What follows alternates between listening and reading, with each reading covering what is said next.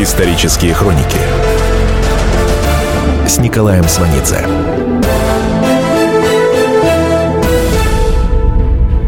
Год 1929. В первых числах января заместитель заведующего отдела агитации и пропаганды ЦК ВКП(б), а также основатель советской школы тайм-менеджмента Платон Керженцев написал в Политбюро докладную записку о новой пьесе Булгакова «Бег». До вступления в РСДРП в 1904 году Керженцев окончил 4 курса историко-филологического факультета Московского университета. Партийная работа в эмиграции в Англии, в Штатах и Франции, а также дальнейшая служба в Народном комиссариате иностранных дел не смогли замутить главного призвания Платона Керженцева, а по призванию он цензор. Он не страдал комплексами жандармского цензора времен Николая I Леонтия Дубельта, который копался в бумагах Пушкина после его смерти. Дубельт в молодости имел отношение к декабристам и в 1837-м тешил себя мыслью, что на цензорской и полицейской должности вынужденно расплачивается за грехи молодости. Керженцев же в 1929 году был свободен от подобных переживаний. Взглядом профессионального литературного критика он видел все достоинства булгаковской пьесы, точно оценивал ее гуманизм и со смаком рекомендовал ее запретить. Керженцев писал: «Рабочий зритель отвергает эту пьесу». И, наконец, уже от себя лично: воспретить пьесу «Бег» к постановке, предложить театру прекратить всякую предварительную работу над ней, беседы, читка, изучение ролей и прочее. Театр, который имел в виду Керженцев, это Московский художественный театр. Прототипа главного героя булгаковского «Бега», генерала Романа Хлудова, убили в Москве 11 января 1929 года.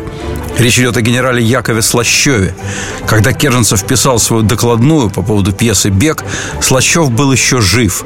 За 9 лет до этого, в 2020 году, белый военачальник Яков Александрович Слащев активно участвовал в обороне Крыма. Покинул Крым до массовой эвакуации войск командующего русской армией генерала Врангеля. До осени 1921 года находится в Константинополе. Иммигрантская организация «Земский союз» предоставила Слащеву ферму, где он разводил индеек. Он издавал брошюру под названием «Я обвиняю». Слащев обвинял генерала Врангеля в сдаче Крыма. Офицерский суд чести лишил его звания, права ношения формы и пенсии. ВЧК проявила к нему интерес. В результате 11 ноября 1921-го Слащев вернулся в Севастополь, где его встретил лично Дзержинский. В Москве ему предоставили работу по специальности преподаватель тактики. Слащев 7 лет преподавал в высшей тактической стрелковой школе комсостава имени Третьего интернационала «Выстрел». Среди его курсантов – будущие генералы и маршалы Великой Отечественной войны – Василевский, Малиновский, Толбухин, Батов. Книгу воспоминаний «Крым в 1920 году» Слащеву помог написать политработник и литератор Фурманов, автор Чапаева. С 1927 года Слащев находился под усиленным надзором ГПУ в связи с началом кампании репрессий против старых военспецов. Один из предполагаемых вариантов обвинения Слащева – спаивание молодых красных курсантов. 11 января 1929 года, наутро после своего дня рождения, Слащев был убит у себя в комнате во флигеле дома номер 3 по Краснознаменной улице. Его убил некий Лазарь Коленберг. Он брал у Слащева уроки тактики на дому. Коленберг сообщил, что замышлял убийство давно, из мести за брата, погибшего в Крыму во время гражданской войны. Коленберга признали невменяемым. Исторические хроники с Николаем Сванидзе. Окончательное решение по пьесе Булгакова «Бег» вынесла специальная комиссия. В ее составе Ворошилов, Каганович, Смирнов. 29 января 1929 года Ворошилов написал Сталину: «Сообщаю, что члены комиссии ознакомились с содержанием пьесы и признали политически нецелесообразным постановку пьесы в театре». Подпись «Клим Ворошилов». На самом деле все было сделано до Ворошилова усилиями превосходного литературного критика на службе советской власти. Платон Керженцев ясно сказал: «Пьеса Булгакова «Бег» вызовет симпатию и сострадание к героям», иначе говоря, к белому движению. В 1929 году круг лиц, которые ни при каких обстоятельствах не должны вызывать симпатию и сострадание, резко расширяется.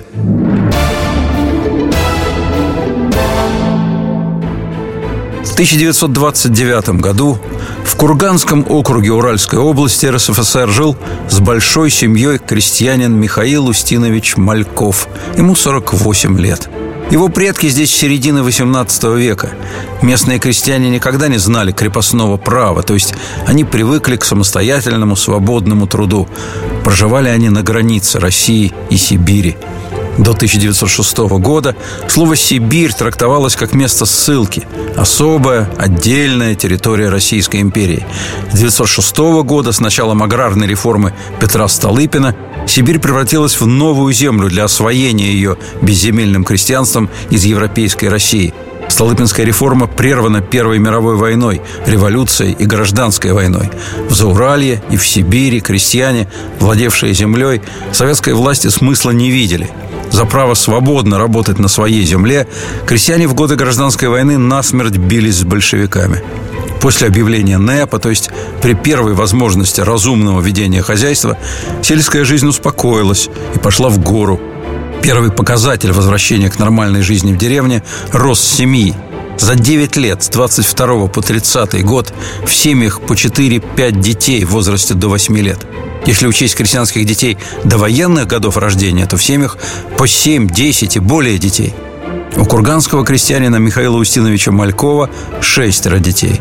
Он вел хозяйство и жил вместе с младшими братьями. Главное в доме и в хозяйстве их мать Агафья Николаевна. Собственными глазами она не увидит кошмара раскулачивания и гибели своей семьи. В конце 1928 года она уехала к младшему сыну. Он окончил Омскую лесную академию, работал в Казахстане в техникуме, который сам и организовал. В начале 20-х вся родня еще жила в одном доме. 21 человек, из них 10 детей в возрасте от года до 15. В 25-м семья Михаила Устиновича переехала в отдельный дом, но большой семейный кооператив сохраняется. Сын Михаила Устиновича, Виктор, в книге воспоминаний «Раскулачивание. Как это было?» написал: «Для нашей семьи это было хорошее время, а для нас, малышей, радостное детство». Это, конечно, с точки зрения деревенского 9-летнего мальчика. Семья работала круглый год. Земля, которую взяли в аренду, находилась в 20 километрах от деревни. Туда ежедневно ездили на все виды сельскохозяйственных работ. В августе на эту землю отвозили даже гусей для откорма оброненными колосьями. Помимо арендованной земли, рядом была еще надельная, вроде как своя. Продолжение следует. Исторические хроники с Николаем Сванидзе.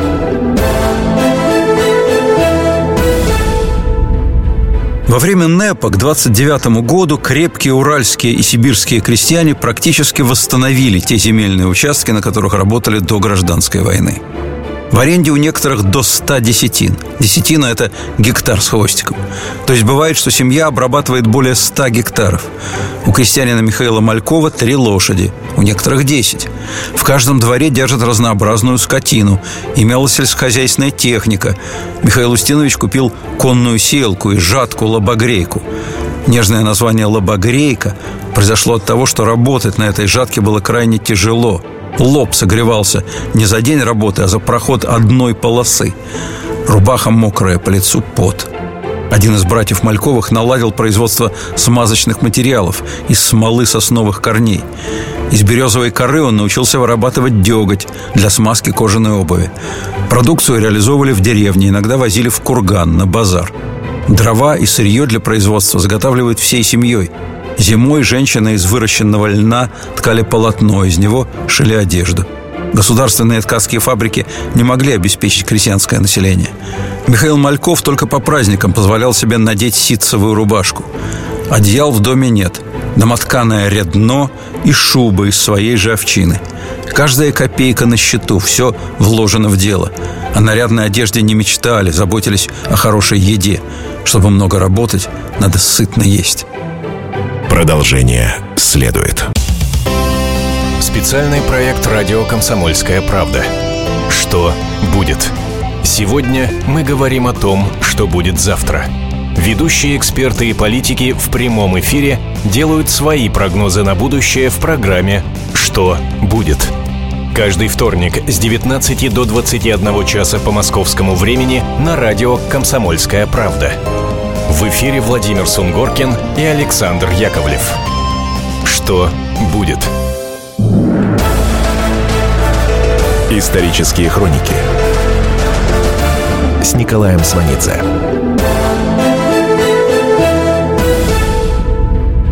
Год 1929. Из льняных и конопляных семян в семье крестьянина Малькова делали масло. Организовали маслобойку. На самом деле и до революции все это они уже делали. Зимой крестьяне из окрестных деревень ездили к Мальковскому дому за маслом.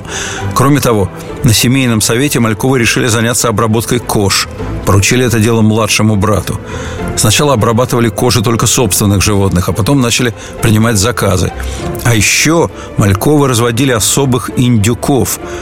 Вот такие, как Мальковы, и назывались кулаками. Существовало народное толкование понятия «кулака».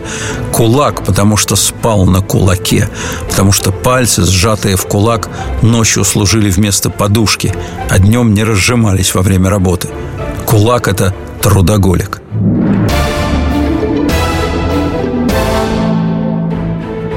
При НЭПе, то есть в период свободной торговли своим хлебом, обычная уральская деревенская семья обеспечивала себя и кормила 3 горожан. Те, которые считались кулаками, кормили 15 горожан.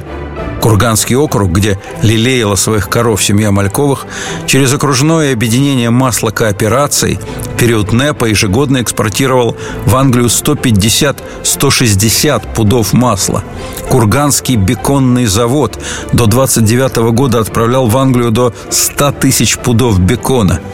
Еще в 1927 году на месте уничтоженного после революции Союза кредитных товариществ возник Сельхозкредитсоюз. Эта организация объединила на добровольных началах финансовые усилия более 100 тысяч единоличных крестьянских хозяйств. Именно на эти объединенные частные средства строились в период НЭПа элеваторы, маслозаводы, перерабатывающие предприятия. В ближайших планах завод сельхозмашин, включающий производство тракторов. Вот на этом относительно благополучном фоне государство резко снизило закупочные цены на хлеб и ввело новый дополнительный налог. Крестьяне разом по всей стране хлеб по низкой цене продавать отказались. Крестьяне вели хозяйство без государственной дотации. Продажа хлеба – источник развития и существования этого хозяйства. Задача власти – выжать из деревни деньги на ускоренную индустриализацию и хлеб на экспорт в пользу все той же индустриализации. Сталинская идея ускоренной индустриализации абсолютно авантюрна. Для осуществления ускоренной индустриализации в СССР экономических рычагов нет. К тому же сама идея не оригинальна. Сталин позаимствовал ее у Троцкого. Сам Троцкий в январе 1928 года выслан из Москвы в Алма-Ату. При высылке из Москвы Троцкий отказался идти добровольно. Сотрудники ГПУ несли его на руках. 18 января 1929 года особое совещание при коллегии ОГПУ оформило решение о высылке Троцкого за пределы СССР. 22 января его вывезли из Алма-Аты во Фрунзе, посадили в поезд и объявили о высылке в Константинополь. Троцкий протестовал, требовал отправки в Германию. Поезд стоял в степи 12 дней. Ждали ответа из Москвы. Германия, 12 лет назад обеспечившая приезд большевиков в Россию, теперь Троцкому в визе отказала. На пароходе «Ильич» Троцкого увезли в Константинополь, в город, населенный беженцами от русской революции и офицерами армии Врангеля, то есть персонажами той самой запрещенной булгаковской пьесы «Бег». Исторические хроники с Николаем Сванидзе. 28 мая 1928 года на встрече со студентами Института Красной профессуры и Комакадемии Сталин впервые публично заявил о том, что есть верный и удобный способ изъятия хлеба у крестьян. Он сказал: «Это переход от индивидуального крестьянского хозяйства к коллективному, общественному хозяйству». Через 1,5 месяца на июльском пленуме 1928 года Сталин формулирует свой знаменитый тезис об обострении классовой борьбы по мере продвижения к социализму. На том же июльском пленуме Сталин сказал по поводу очередного налога на деревню: «Добавочный налог на крестьянство – это есть нечто вроде дани, которую мы берем, чтобы сохранить темп развития индустрии». Употребление Сталином слова «дань» показательно. В одном смысле дань определяет финансовое отношение победителя с завоеванным населением. В другом смысле дань – это феодальная система налогообложения. В любом случае, прозвучавшее в устах Сталина слово «дань» означает, что страна по многим направлениям возвращается в Средневековье. Крестьяне платили подоходный, поземельный, сельскохозяйственный, промысловый, добавочный. В 1928 году ввели еще налог самообложения. По официальной версии, средства от нового налога подлежали расходованию на социальные и культурные нужды деревни. Мужики в деревне реагировали. Наверное, политика та, что мужик хлеб не везет. Вот поэтому-то и проводится самообложение. Сумма налога должна быть принята общим собранием деревни. Для сбора налога на места направлялись тысячи уполномоченных. Уполномоченным было запрещено возвращаться до полного взимания налога. Общее собрание идею самообложения провалили. Из района уполномоченным спустили указание: раз собрание деревни не голосует за самообложение, резко увеличить число лишенцев, то есть классово чуждых элементов, лишенных права голоса.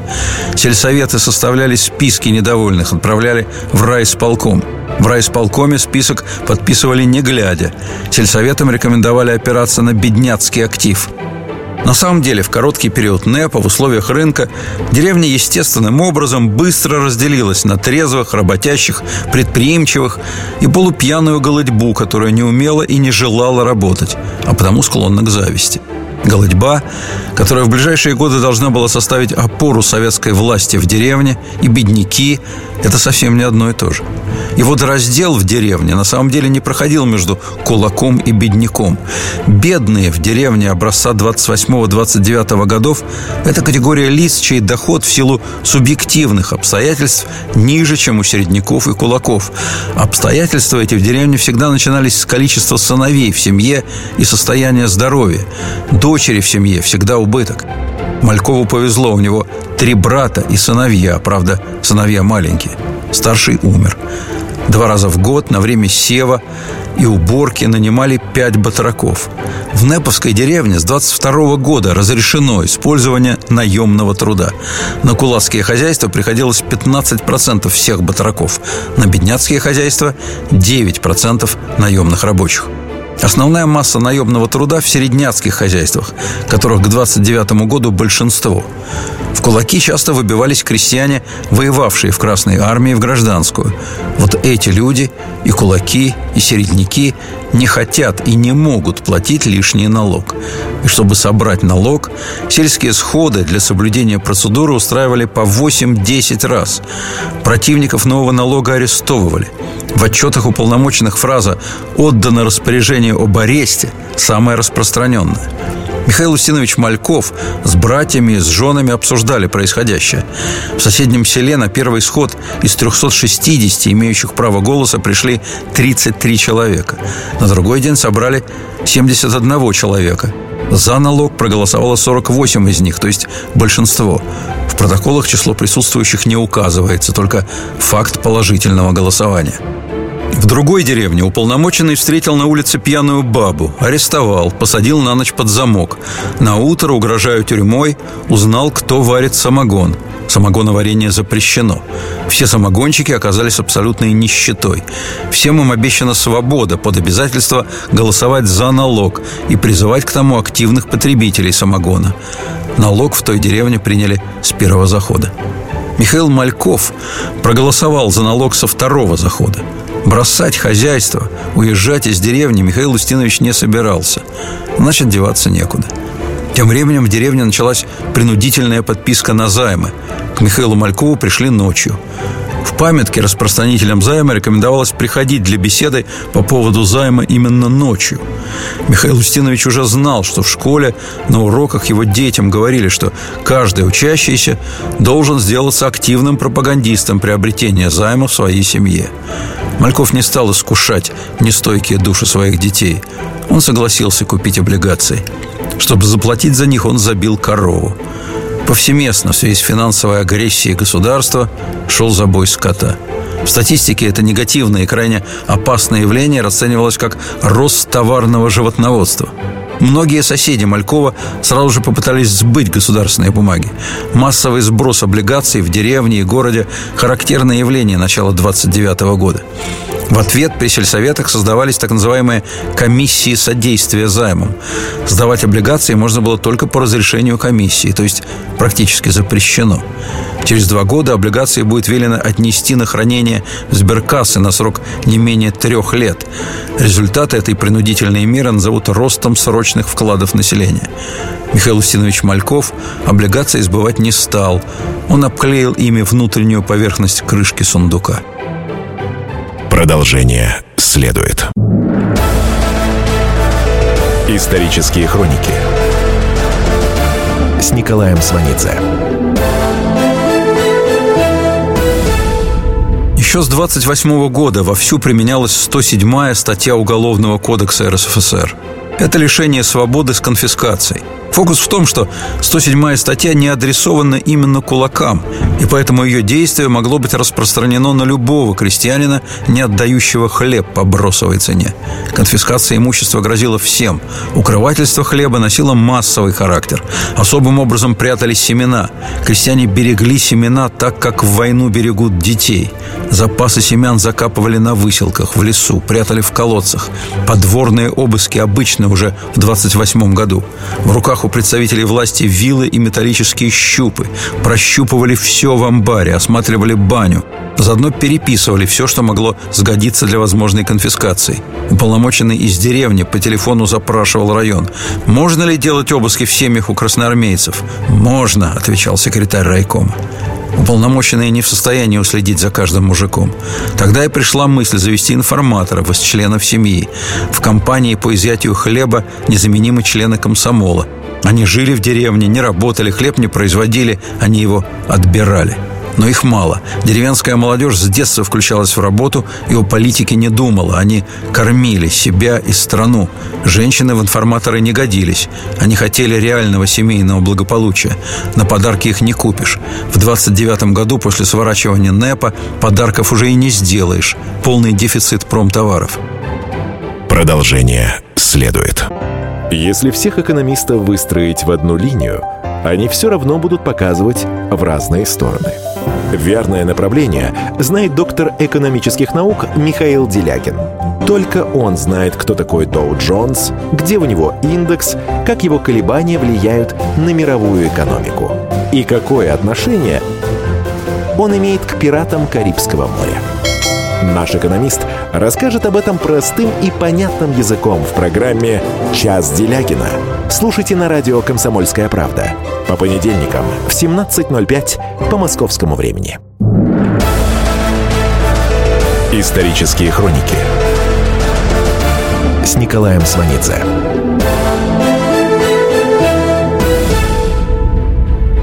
Уже в 1928 году арестованных за укрывательство хлеба и неуплату налогов в тюрьмах нечем кормить. К ним добавляли арестованных по новым обвинениям. Середняки и бедняки, не выдержав тотального налогового давления, резко сократили посевы. Теперь и за это власть отправляла их в тюрьму. Массовые аресты отнимали у деревни значительную часть трудовых ресурсов. К уборочной 1928 года постановлением Народного комиссариата юстиции СССР решено немедленно освободить осужденных за несдачу хлебных излишков, середняков и бедняков. После уборочной в деревню опять пришли уполномоченные. Теперь при них создались сельские общественные комиссии, члены которых также отвечали за план хлебозаготовок. В 1929 году взять хлеб можно уже только у кулаков. Кулацкие хозяйства, как более сильные и оснащенные, еще в состоянии работать. Мерой давления на односельчан комиссия избрала бойкот. Система бойкота против производящего хлеб кулака в 1929 году означала следующее. Всем жителям села под страхом уголовного наказания запрещено разговаривать с бойкотируемым и членами его семьи. Члены комсомола забивали у него окна и ворота, затыкали дымоходы, портили колодцы. Детей кулака исключали из школы или заставляли публично отказываться от родителей. Кулаку запрещено появляться в общественных местах. Часто запрещен выезд из села и встречи с родственниками. Ему отказано в медицинской помощи. В некоторых деревнях население сплачивалось против действий властей. Для пресечения сопротивления на режим бойкота переводили целые деревни. Члены комиссии с уполномоченным и представителем ОГПУ идут уже по всем домам подряд, выгребают весь имеющийся хлеб. Уже стоит проблема обратного подвоза зерна для подкорма полностью обчищенных бедняков. 28 июня 29 года в ЦИК и Совнарком РСФСР приняли постановление о расширении прав местных советов. Постановление расширило репрессивные права органов советской власти в отношении крестьянства, которому уже нечего отдавать государству. Теперь советы имеют право налагать штраф в пятикратном размере стоимости подлежащего сдаче хлеба. Эта мера вошла в жизнь под названием «пятикратки». Имущество должников продавалось с торгов, без суда. Четвертая часть выручки от продажи шла местным властям. В 1929 году Зауральская и Сибирская деревня находятся в состоянии войны с государством. На самом деле, в 1929 году это последнее крестьянское сопротивление носит всесоюзный характер. Из докладной записки секретно-оперативного отдела ОГПУ: рост массовых выступлений в 1929 году виден при сравнении цифр по годам.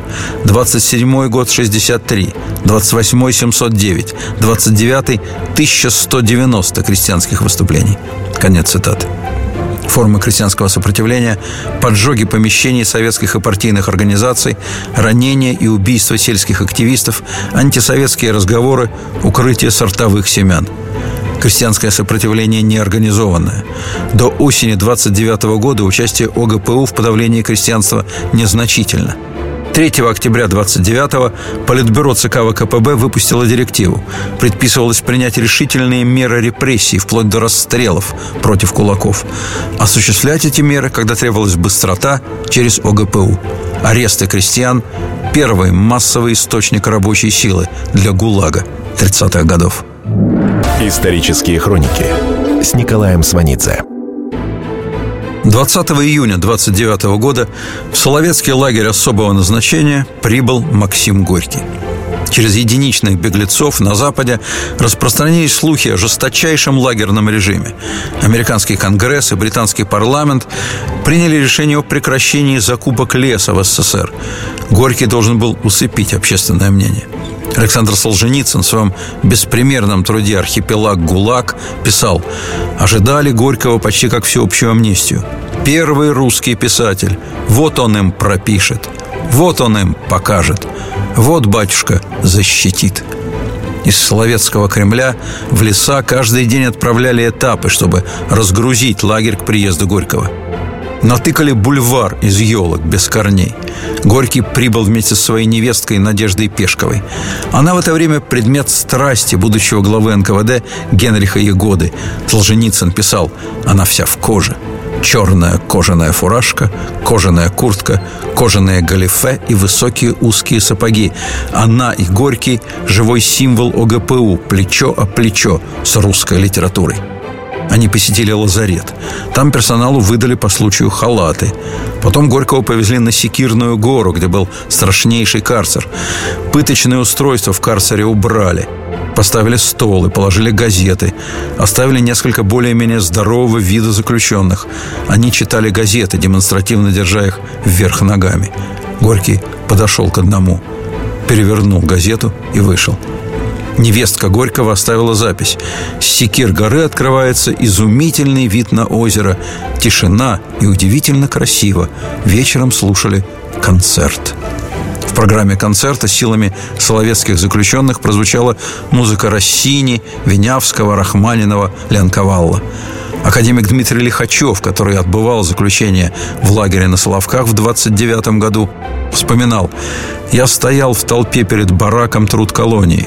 Горький в бараке остался один на один с мальчиком лет 14, который вызвался рассказать писателю всю правду. С мальчиком Горький оставался примерно 40 минут.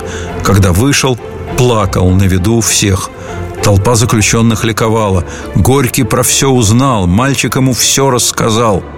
В книгу отзывов на следующий день Горький оставил запись: «Не хочется, да и стыдно было бы впасть в шаблонные похвалы изумительной энергии людей, которые, являясь зоркими стражами революции, умеют быть смелыми творцами культуры». 23 июня 1929 года Горький уплыл. Едва отошел его пароход, мальчика расстреляли. В то время, когда Горький садился на пароход, рядом в 300 шагах работали заключенные, одетые в мешки. Командующий ими уголовник сумел скрыть их от глаз Горького. Уголовник скомандовал: «Стройся, сомкни ряды, плотнее, садись на корточки, садись, говорю, друг на друга». Образовалась плотная масса человеческих тел. Затем рявкнул матросам быстро принести брезент с парохода. Всех накрыли. Академик Лихачев писал: «Горький стоял на палубе, балагурил и фамильярничал с лагерным начальством». Вслед за Горьким на Соловки прибыла комиссия ГПУ, которая проверяла деятельность медперсонала. Зафиксировано, цитирую: «Доктор Пелюхин одного неумершего отправил в могилу, но покойник начал как бы вылезать из могилы. А санитары сказали ему: доктору лучше знать, жив ты или умер».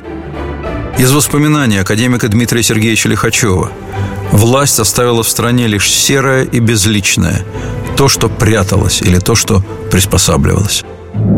Исторические хроники. Еще в 1928 году к Михаилу Малькову приезжал из Казахстана брат, Тимофей Малый, тот, что преподавал в техникуме. Тимофей тогда советовал бросить все хозяйство, покинуть деревню, уехать куда подальше и устроиться на работу в городе. Многие крестьяне уезжали глубже в Сибирь, иногда просто в тайгу. И Михаил Устинович и его братья, с которыми он совместно вел хозяйство, знали об этом. Они и газеты читали, выписывали областную газету «Красный курган». Сын Михаила Устиновича Виктор Мальков вспоминал: «На советы гостя наш отец ответил: куда я поеду с такой оравой?» Орава – это 4 сына, 2 дочери и жена, за работой так и не научившаяся читать и писать. В один из последних дней декабря 1929 года вечером в дом к Малькову вошли 2 мужчин с охотничьими ружьями и уселись за стол.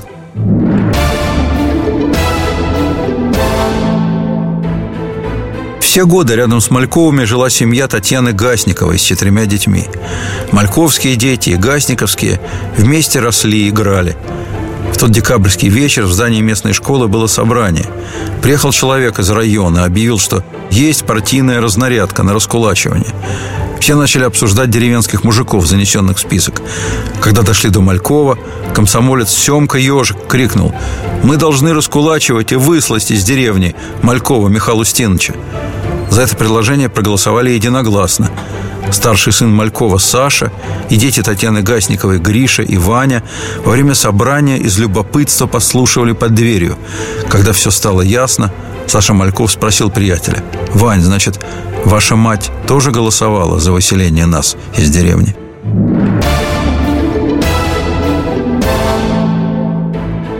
С 7 ноября 1929 года в «Правде» была опубликована статья Сталина «Год великого перелома к 12-й годовщине октября». В разделе 3 о сельском хозяйстве читаем: «Превращается в прах последняя надежда капиталистов всех стран, священный принцип частной собственности. То есть всякие игры с революционным лозунгом «Земля крестьянам» закончены раз и навсегда. Именно в 1929 году вместо словосочетания «Октябрьский переворот» в официальной историографии утверждается «Октябрьская революция». 4-член «Великая Октябрьская социалистическая революция» Сталин ведет через 5 лет, в 1934-м. Продолжение следует. Исторические хроники с Николаем Сванидзе.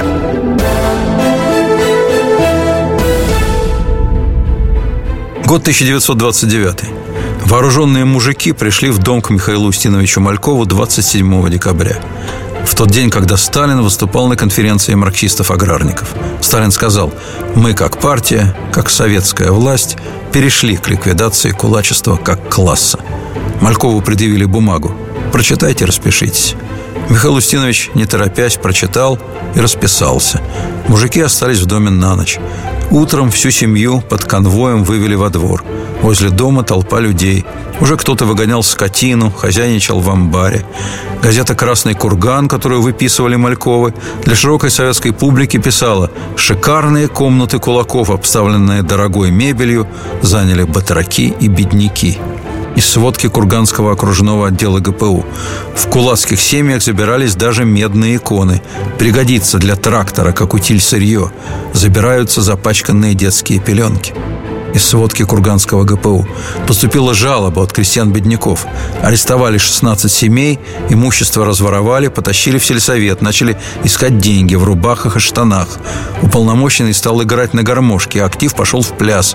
Потом пошли по кулацким домам, пили водку, стряпали блины. Детей и женщин при обыске раздевали до нога.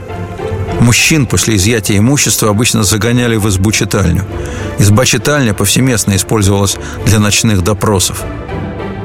Продолжение следует. Историю пишут победители. Они же ее и фальсифицируют. Я Николай Сванидзе. Я расскажу вам, как все происходило на самом деле. Я выбрал самые яркие и важные исторические события года, а также вроде бы незаметные, но значимые факты, которые оказали влияние на ход истории. Один год из жизни России глазами ее жителей. Слушайте документальный сериал «Исторические хроники» с Николаем Сванидзе на радио «Комсомольская правда». «Исторические хроники» с Николаем Сванидзе.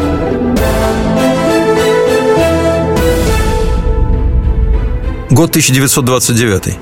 Все имущество и хозяйственные постройки раскулаченных передавались в фонд колхозов в качестве взносов бедняков.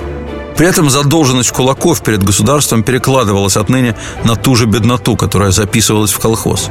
В азарте раскулачивания беднота легко давала расписки в будущих финансовых обязательствах. Кулацкая задолженность в 100 раз дутая и потому огромная. Это означало, что на момент вступления в колхоз его члены уже значились должниками государства и в ближайшие годы будут работать в колхозе практически даром. Пока беднота об этом не задумывалась и тащила из кулацких домов все подряд, выламывала, выворачивала все, что поддавалось. Интуитивно они считали себя в своем праве. Все ведь уходит в государственную собственность, стало быть, становится ничьим. На дворе зима. Это время года для раскулачивания было избрано специально. Раскулачивание – это мера устрашения при коллективизации.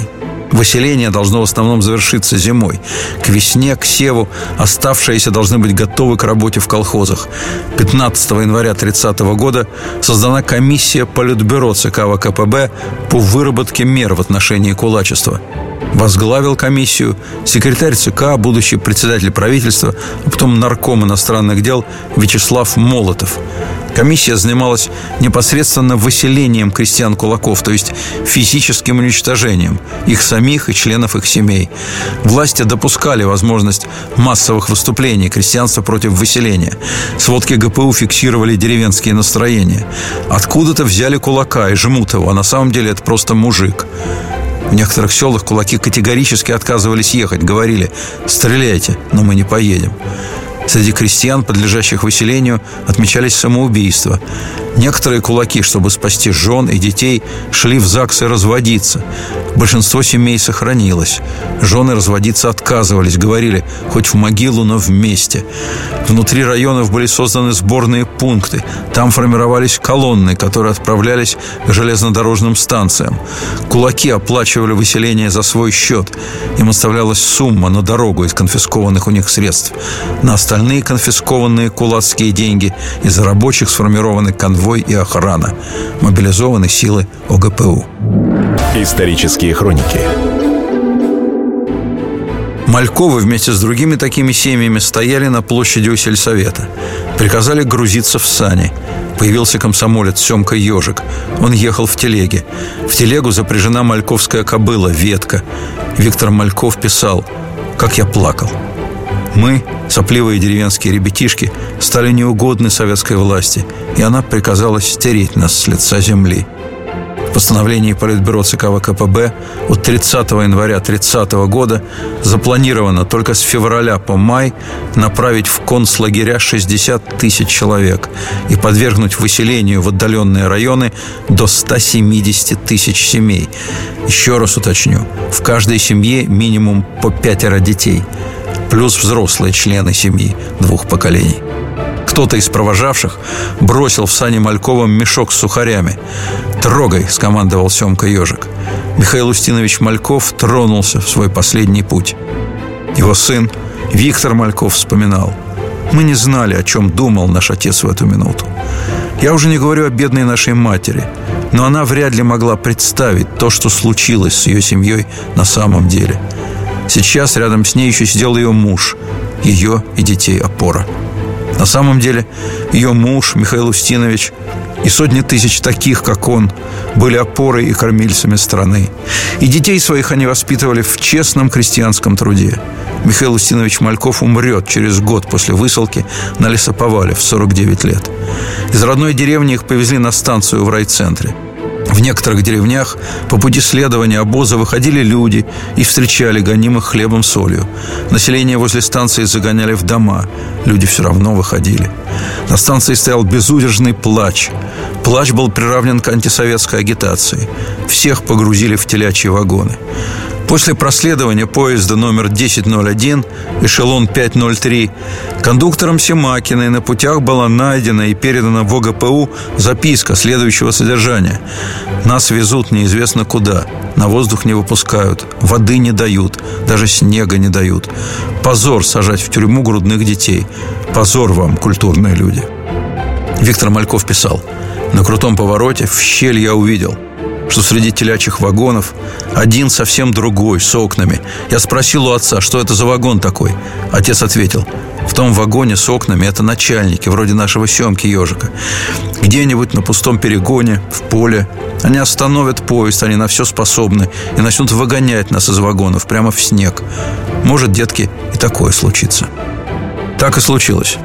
Тогда в вагоне Михаил Устинович сказал сыновьям: «Все, что с нами сделали, называется преступление против человечности». Это понятие впервые прозвучало 24 мая 1915 года. В этот день Великобритания, Франция и Россия приняли декларацию, осуждающую трагически знаменитую резню армян в Оттоманской империи. 3 державы назвали этот акт турецких властей преступлением против человечности и цивилизации. Так что Михаил Устинович Мальков был человеком политически образованным.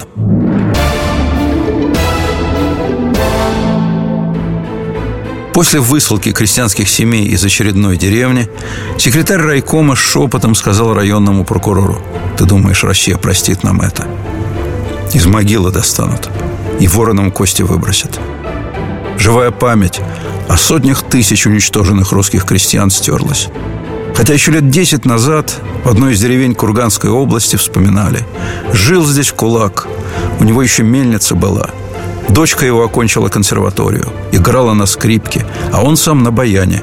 Они в сельском клубе такие концерты давали». Продолжение следует. Полная картина происходящего у вас в кармане. Установите на свой смартфон приложение «Радио Комсомольская правда». Слушайте в любой точке мира. Актуальные новости, эксклюзивные интервью, профессиональные комментарии. Удобное приложение для важной информации. Доступны версии для iOS и Android. «Радио Комсомольская правда». В вашем мобильном.